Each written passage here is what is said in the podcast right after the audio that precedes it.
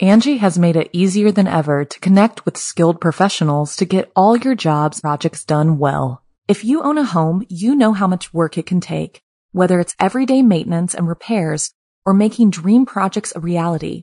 It can be hard just to know where to start, but now all you need to do is Angi that and find a skilled local pro who will deliver the quality and expertise you need.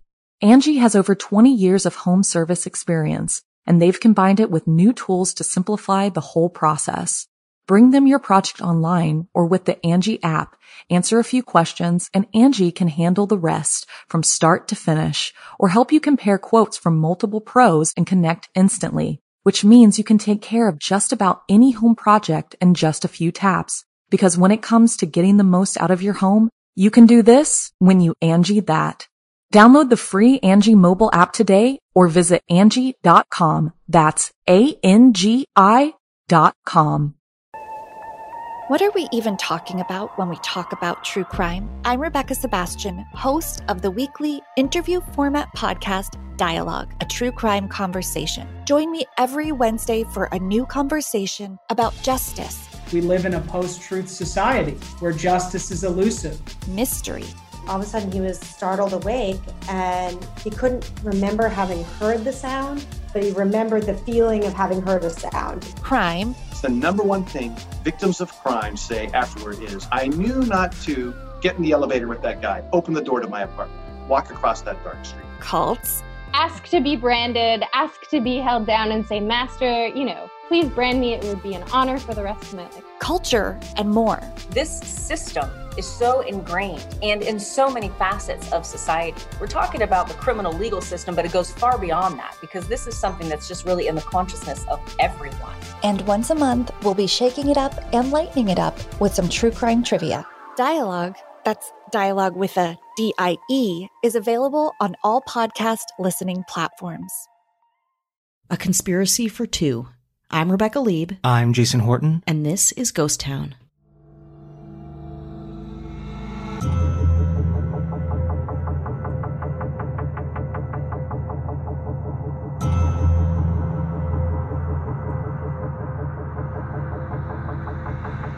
In 2007, the lives of two promising artists ended in tragedy. Their journey takes us from Los Angeles to New York by way of paranoia and conspiracy. This is the story of the Golden Suicides. As you can tell by the title, if you are triggered or upset by suicide, it is mentioned in this story. It's not the whole of the story, but it is the unfortunate conclusion. Maybe right now is not the best time to listen. Sometimes I'll be like, I'm not in the mood for this right now and I'll check it later. Or maybe you just want to pass on this one completely, just letting you know ahead of time. Yeah, we have a lot of PG episodes you could uh, circle back to, like the Arch Deluxe, or I don't know, I Feel Fantastic video. Those are great for now. Also, this is one I've been wanting to do for probably about two years, and I just never was in the headspace to do more than just read the articles, look into it, and putting it together because of, you know, the subject matter. It's an interesting story that involves New York to Los Angeles, involves Hollywood in the story. And then after the fact, it becomes a Hollywood kind of tug of war, people trying to make this movie or the, this story come to life. Mm-hmm. I just never was in the headspace to put the information together and talk about it, but here that we changes. are. That changes today. That changes today. Theresa Duncan and Jeremy Blake met in 1994. They were both activists involved in the punk rock scene in Washington, D.C., hanging around bands. If you're familiar with span, like Nation of Ulysses was kind of in that Fugazi era jazz, very left wing, kind of radical type music that was coming out of Washington, D.C. in the late 80s and early 90s. Jeremy Blake was hanging around that band just to throw a little mm-hmm. punk rock fact in there in case you're interested in that. They would both move to New York a year later and run into each other yet again backstage at a concert. Theresa Duncan would go on to hire him as her illustrator and art director for her CD-ROMs. Both ended up each other's artistic inspiration. They met, got enamored with each other, mutual respect, and respect for each other's artistic endeavors. Yeah, that's that's very punk of them too to kind of skirt the line between art direction and music and the appreciation for all these. It almost reminds me, having just started in on the story of Courtney Love and Kurt Cobain in a way. On paper, Duncan and Blake seem like the perfect couple, happily together for over 12 years until their untimely end. Duncan was a very promising actress, game designer of multiple award-winning CD-ROMs, such as Chop Suey and Zero Zero, film director, and just a, a classically attractive person. And Jeremy was a classically attractive person. Mm. So you love seeing people in love together, making Yeah. art, and people people like to see that. People like to be around that. It's very enamoring. It's very gravitational. Totally. It's an ideal. I think so many people I know who are artists who are like, I want to meet someone that I can like, we can inspire each other and collaborate and be these like bohemian artists. And it's a very sexy notion. The pair, apparently very talented and successful, appear to become enthralled in rapid paranoia and a much wider story. The couple had been living together in New York since 1995 and moved to Los Angeles in 2002, both kind of riding the wave of, of success and, and getting work, mm-hmm. which is not always easy. It, it ebbs and flows, but for them, they seem to have a, a pretty consistent amount of success. Duncan was struggling to get her script for Alice Underground made between 2002 and 2004, which was something that became very upsetting to her that she was close to getting this script made and it just did not come to fruition. In her attempts to find backing for her film, Duncan openly would boast how she acquired rock star Beck to act in the movie. Beck hmm. is a somewhat central figure to the story. Interesting. Not, not controversial. Not controversial at all unless you think it's going to be completely controversial. Then it's, yes, it's very controversial. Correct. Correct. She stated that they had met repeatedly to discuss the movie and his involvement. Beck, however, emailed Vanity Fair to say this was not true. Mm-mm. Straight to Vanity Fair with the truth. Sherbeck. He had read her script but never agreed to act. Duncan continued to say how the couple was close to Beck. They did have a, a, a friendship or a business casual relationship. It might be a thing where people say things like, yeah, I'm Beck. I'm pretty successful. I'm a, uh, an interesting artist. Totally. And sure, yeah, I'll give it a look. And sometimes, listen, we've seen it before. People take those little things, whether it's somebody saying, as showing a tiny bit of interest in, in you taking it and being like, let me manifest this a little bit. And it turns out to not necessarily be true. Or Beck said, yeah, I'm definitely down to do this. I can't wait to do it. And then for some reason was like, no, it's it's wrong. Totally. That's incorrect. We were just talking about this before we recorded the idea of overpromising or having a relationship that you think it's different than what it actually is. That also feels like it's like you're setting up in LA, especially in entertainment. We both know this, like where you meet people, you're friends with people, and every once in a while, friendship skirts the line into professional shit, and you don't know how to handle it, or maybe you handle it not the best way you would like, and all of a sudden, like you're saying things that there's a total dissonance between these two things. And at, at the level of like back to his involvement, especially at that time, could be career making or career breaking. So if you're casual couples friends with him and want a favor, like that's a big time ask. Duncan was very frustrated and upset over the setback and would blame the Church of Scientology. Uh oh.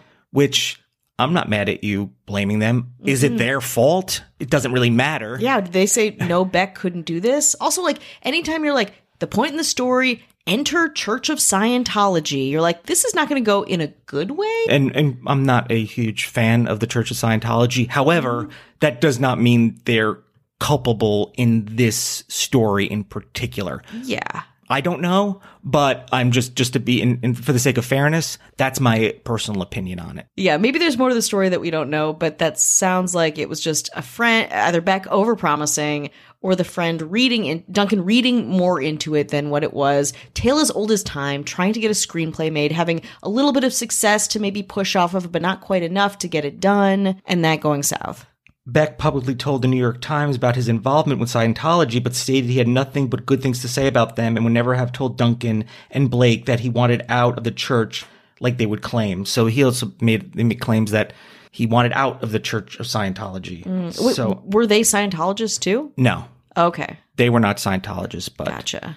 Beck was, and I think they were kind of using and weaponizing and and Mm. making a point of contention to the Church of Scientology. Got it. And Beck just having probably this pure person is like, what, who are these people? What's happening? You need to answer for this because they have uh, had enough clout to Yeah. make statements and eventually answer for this, un- unfortunately. Mm-hmm. Only a few years later in 2006, Blake had sent an email to a friend of his depicting how the couple had decided to move back to New York after having to leave their Venice bungalow upon receiving notice from their landlord that they were not allowed to stay.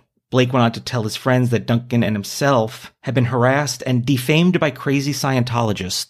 So here's where their paranoia that Scientology is the cause of anything that was an inconvenience, anything that was deemed negative was directly because of the Church of Scientology and their campaign against them. Yeah. This is interesting because Mm. it sounds like we're about to maybe defend the Church of Scientology a little bit. I think, to be fair, there's a, there's a lot of things to not defend them for, mm-hmm. but in fairness, I don't think you would add this in particular to the list.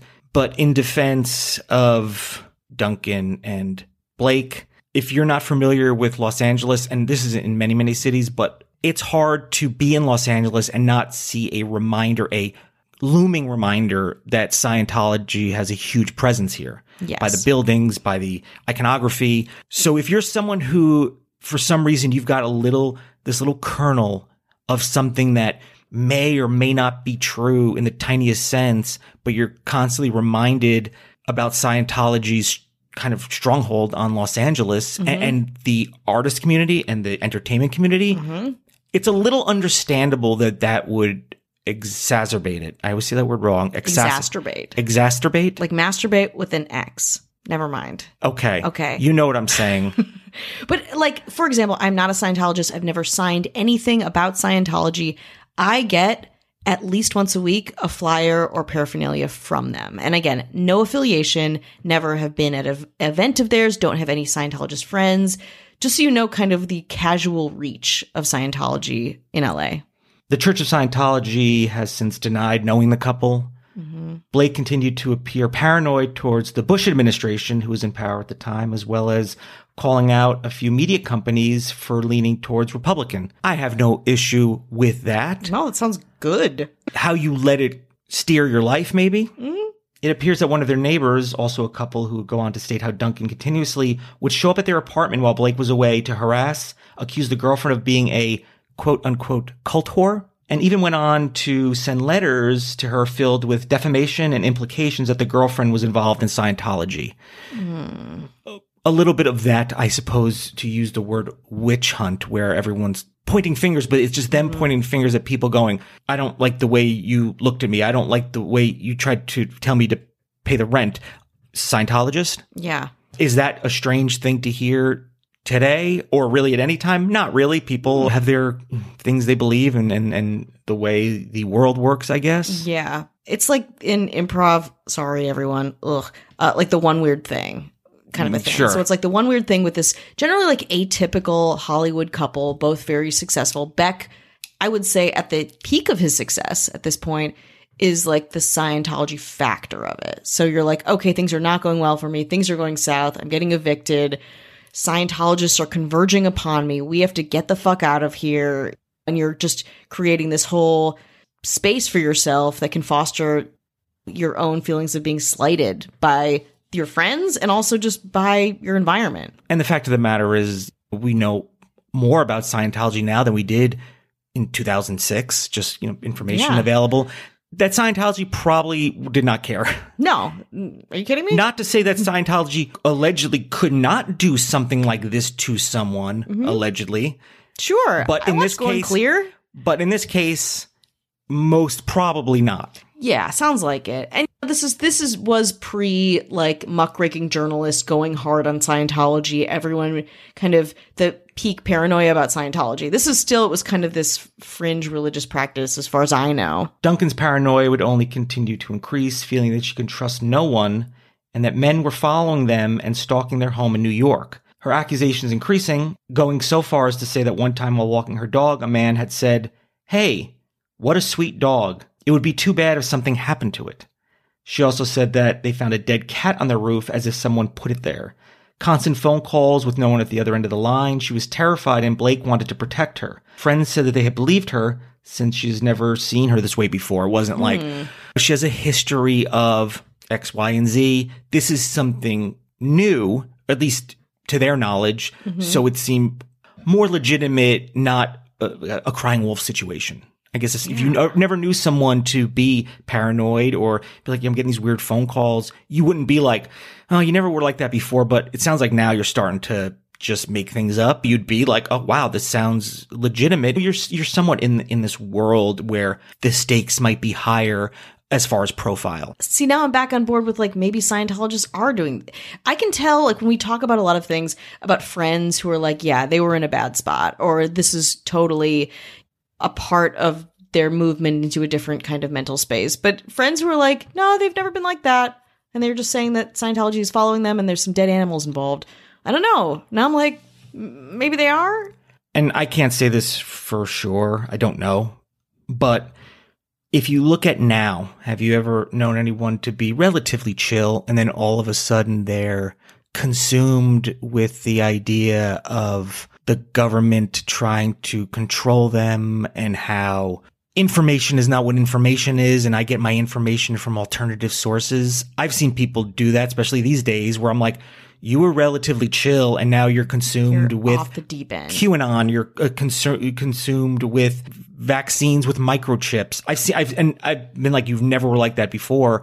I feel like this resonates with that. You just, Yes. That doesn't happen overnight. There's like at least a couple evenings filled with YouTube videos and something. this has been going on for some time, like escalating over the course of years, but not 10 years, but like mm-hmm. one, two, three years where things start slowly moving from one place to the other and kind of bringing that with mm-hmm. them and then them together, kind of feeding off each other. Some people have issues that they don't check and then you're kind of pushed to the test of finding some success, but then also those high highs and those low lows and getting something in your head that says now it's more it's, it's something it's the external factors that are keeping my thing from being successful. It's just a matter of people looking at her script and being like oh this looks interesting and then it just not happening which mm-hmm. i mean how many times has it happened to you or i, I plus be- a radius of where we're at right now? And when that happened, you were like, huh, it's not because my script isn't good and not a, like a billion dollar script. It's because this I'm factor. Uh, I'm Jewish or, uh, I, uh, lean this way towards that. Uh, the email, the the, attachment didn't send. and that's why when I see people that feel like they're not finding success, it's because of the liberal media. It's because of George Soros's paid blank. I, I realize not everything is black and white and realize not everything is cut and dry. I have my reservations about certain things like everyone should, but taking that and being like, no, now this is the cause of it. Mm-hmm. It's anything that is not going my way is not because it's not good. They want to do it, but someone else has a personal vendetta against me in the city of Los Angeles, in the city of New York, where there's millions and millions and millions of people doing things all the time, nonstop. 98.9% of them not happening. Yeah. Or if this was three years ago, it'd be better. If it was five years later, it'd be better. You know, we make those concessions to keep mm-hmm. ourselves relatively sane. These are the, I believe, the concessions that she made and is believed that the concessions that she was making and hard to speak about where she was emotionally. People sometimes are just, Yeah. you get older, you get an existential crisis. All kinds me, of things. All kinds of things. And it just, it kind of all adds up and some people deal with it one way and some people deal with it another way. Who who's to say what the actual true medical clinical answer is? Mm-hmm. That's what make the, that makes these stories, I guess, so tellable and retellable because there's no definitive answer. Her friends thought the paranoia was unlike her. Blake, however, would tell friends that it would die down. He was a little more of the evenly keeled one Hmm, Peacemaker for now. for now. Duncan's behavior would become erratic, ruining friendships and business opportunities for both herself and Blake. Yep. Duncan would go on to write a 27 page document to be used for a lawsuit against the Church of Scientology. She blamed actor Tom Cruise for ruining her film project with Paramount. Cruise denied the claim. She would call people out on the blog she launched in 2005 about conspiracies, Blake's ex-girlfriend, old friends, and others. So she had a hit list. Damn, a blog. That's that's rough. But also Tom Cruise actually responded back denying claims. He entertained the attack essentially of this woman on himself and his church. That's something that would never be done now. He just like took time out of his day to be like, "No, this woman is is wrong. G- good day to you all." I'm, I'm thinking maybe the Church of Scientology, maybe, and his he probably has a team of what two people or six thousand But that even are probably like, still, like, they don't ever, they didn't ever, res- they don't respond to anything these days. But and when it hits these like kind of big news outlets, which I guess it does, he Yes. says no. Hit the presses, denied. One thing Tom Cruise did confirm is that we are going to take a little break. Angi has made it easier than ever to connect with skilled professionals to get all your jobs projects done well. If you own a home, you know how much work it can take, whether it's everyday maintenance and repairs or making dream projects a reality. It can be hard just to know where to start, but now all you need to do is Angi that and find a skilled local pro who will deliver the quality and expertise you need. Angi has over 20 years of home service experience, and they've combined it with new tools to simplify the whole process. Bring them your project online or with the Angi app, answer a few questions, and Angi can handle the rest from start to finish or help you compare quotes from multiple pros and connect instantly, which means you can take care of just about any home project in just a few taps. Because when it comes to getting the most out of your home, you can do this when you Angi that. Download the free Angi mobile app today or visit Angi.com. That's A-N-G-I dot com. Wyndham Hotels and Resorts makes travel possible for all. Whether it's the long haulers looking for a great cup of coffee, a roomier rest for the on a whim road trippers, or a place to make summer memories with the whole family. No matter who you are, where you're going, or why, with 24 trusted brands to choose from like La Quinta, Days Inn, and Super 8, your Wyndham is waiting. Get the lowest price at wyndhamhotels.com. Restrictions apply. Visit website for more details. Hi, hello, how are you? Hello, hello. We're checking in. Forget about all that right now. we just talked about and Leave it all behind. how are you doing? We're doing it. We're we're doing it day by day. Yeah. Oh, minute by minute, I guess. Yeah. Making January work for us. we want to say hello to anyone who's listening, anyone who supports or shares the show, and to all of our patrons. Thank you very much. And to our limited, small, not intrusive government, the mayors, The mayors. Ashley Matson, Hello. David Bull, Hello. Dara Rosenzweig, Hello. James Harrington. Hello. I say it very You- intense. You, said like two of them really intense and one another one like kind of playfully. Read into it. now we're playing mind games. No. and to our governor, sitting on mountain high, Ah, fair and just, that's right. but in an ivory tower, Absolutely. We, wouldn't have her any other way. avian, Avian noble. Noble. So if you want early access, bonus episodes, just the good stuff, and depending on your version of good stuff, Mm-hmm. patreon.com slash ghost town pod. Absolutely. Check it out. We have uh, a comment about our last episode about the Haunted Mansion secret entrance, a correction of sorts, I would say, from Christopher Garcia, friend of the pod. I've been on his podcast. He's lovely, very knowledgeable about lots of things, and we are grateful for it. So he says, Great Haunted Mansion episode. Thank you very much. I wrote a doc about the ride, and that door has actually always been there and was part of the original design when it was going to be a walkthrough like my beloved Winchester House. A Winchester House shout out too. Amazing. So the door has always been there, and that's kind of an interesting spin on it. Again, I'm very curious to see it myself. Who knows when I'll get to Disney at this point. All Thank you, Chris. Thank, Thank you. you. Keeping us, keeping us keeping us in check. honest. So let's go back to New York City. Okay. St. Mark's, little Greenwich Village, place that I used to hang out in back in the day when I was rocking and rolling. Ooh. In early January of 2007, the couple would move into the St. Mark's Church Rectory in New York and almost immediately befriended Father Frank Morales. Morales was also quite interested in conspiracies. Hmm. More fuel to the fire. The apartment at the rectory was quite beautiful and said to be haunted by famous individuals such as Edgar Allan Poe and Harry Houdini. Hmm. The couple had one issue though finances. That's usually the. Ain't it the way? Morales felt they belonged there, and after they borrowed money for the deposit from family, the place was theirs for $5,000 a month. Whoa. This, we're talking 2007. Oof, oof, that's rough. That's That's a lot of money. When you're already down and out, had to leave LA because you couldn't stay in that apartment. Now you want to stay in an expensive church area? Hmm. it's St. St. Mark's in 2007. I mean, still $5,000. Just do the math and be like, does that seem reasonable? Yeah. Probably not. Scientologists can probably get in there too, you guys. Blake had a very important art show coming up and needed money, so he would accept a consulting job at Rockstar Games. Hmm. Rockstar. They created Grand Theft Auto. Is Oh, one of I've their, heard of that. It's a hot ticket item. where he had worked 10 years prior. He did not want to go back, but they needed money. They were both drinking more frequently, paranoia only continuing.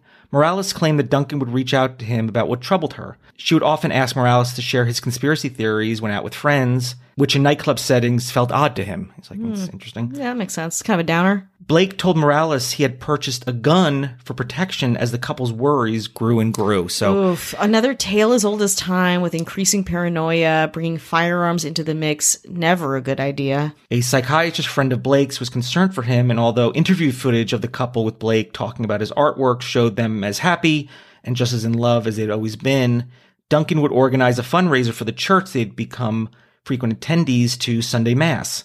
Interesting joining a church when you felt like another church. I know it's different, I'm not saying it's the same thing. But also That's with paranoia, like you said before, so many things lead to the justification of certain actions. They would, however, not make an appearance that night, which Morales found odd. The night before Duncan's death, the couple had met at a restaurant with film producer Cary Woods and George Pelecanos. They seemed interested in their ideas for a new movie called Nick's Trip. Things seemed promising for the couple. The next day, July 10th, Blake had come home to go to lunch with Duncan like he normally did. No one knows where they went or what they talked about. Later that night, around 7 p.m., Blake returned home from work. He invited Morales upstairs where he had met in the church's garden. Morales said he would join them in a few minutes. Ten minutes later, the police arrived at the home. Morales rushed up the stairs to the apartment to find Blake hysterical, screaming, This can't be happening. Duncan had been found by her boyfriend dead in bed. Mm. Empty bottles of pills and a glass of champagne at the bedside table. Mm. Her face seemed frozen in a smile, one hand reaching up to her face. Morales would stay with Blake until the body had been removed, and friends arrived to care for Blake. Her death was too hard to believe or understand for those that knew her. Blake said he would continue his upcoming art show, and he would have it once he recovered, which unfortunately he never would. A week after Duncan's suicide on July 17th, Blake had been meant to travel to Detroit with friends the next day.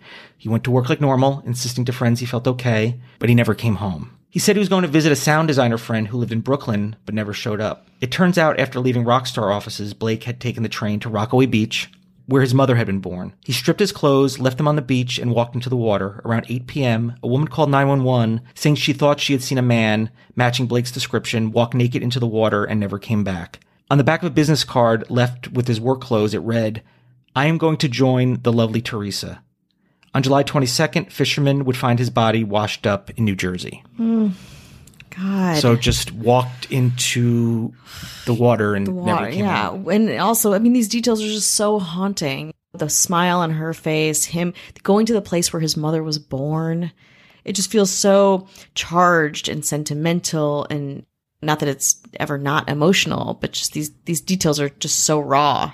The couple's tragic love story piqued major media attention in New York and even piqued interest in a film. At the time, author of American Psycho, Bret Easton Ellis, was hired to write the screenplay.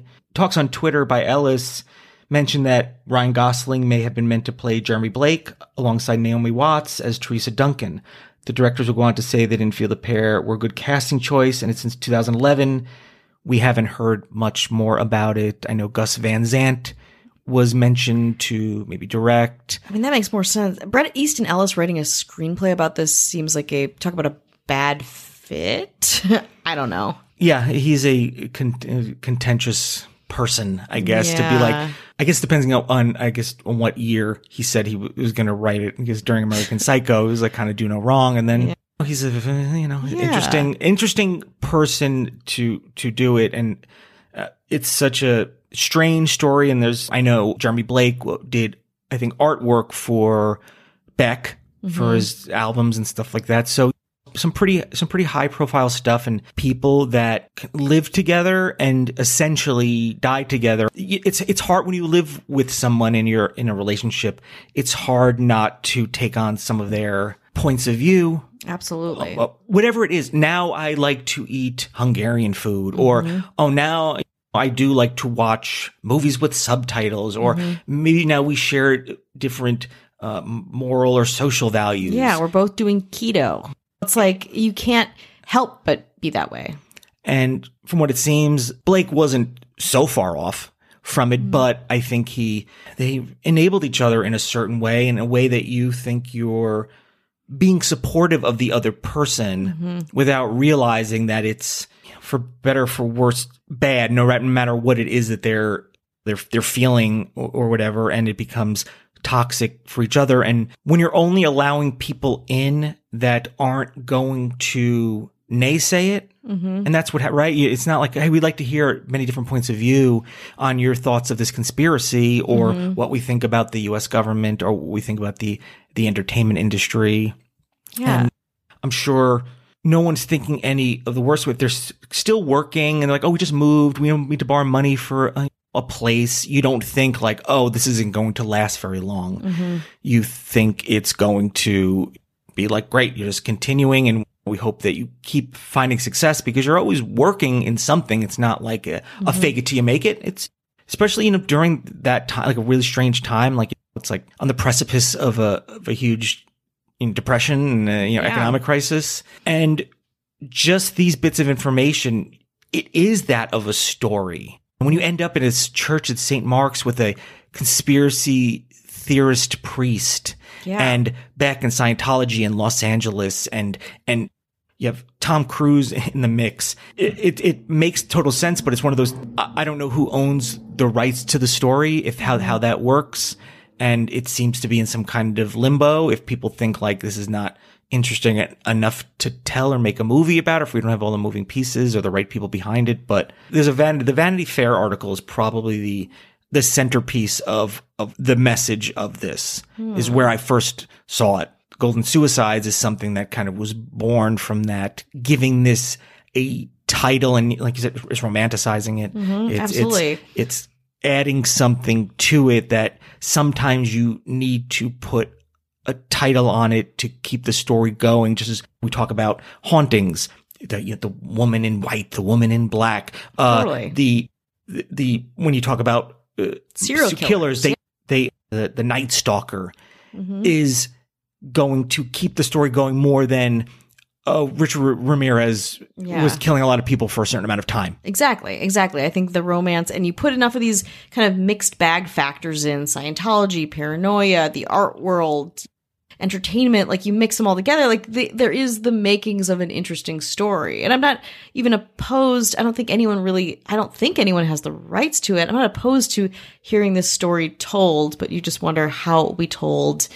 And it feels like there's so much that's kind of up in the air about it, even with why do you, why did that why did he walk in the ocean was it because he was also hooked by conspiracies and was like "Mm, i'm next i have to do this next or was it guilt like an all-consuming guilt about what happened to his partner like we i don't know if there's more to know about this or if there's more interviews to be had or if this is just kind of what we get I think there's some after the fact Mhm. things which always kind of happen. People that know them, oh, I maybe notice this, or maybe people don't want to admit that. People don't Mhm. want to take, hey, I, I don't want to preserve their memory. I want to kind of air their dirty laundry Mhm. about things that I saw. It depends on the kind of person you are and if it's really bringing peace to it or is it just adding to your own personal involvement in it? And that's really, I guess, depends on the, your point of view or, or your opinion on that. But he, he went back to work. I mean, this happened and he's working.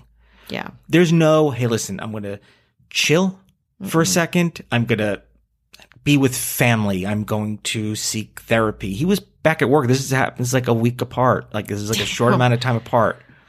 oh So it's, uh, yeah G- uh, get a massage talk to a therapist do not call back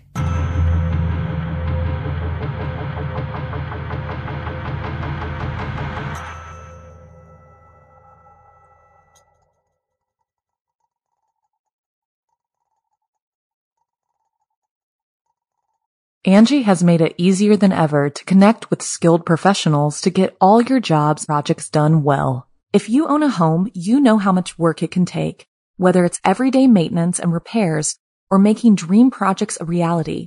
It can be hard just to know where to start, but now all you need to do is Angi that and find a skilled local pro who will deliver the quality and expertise you need.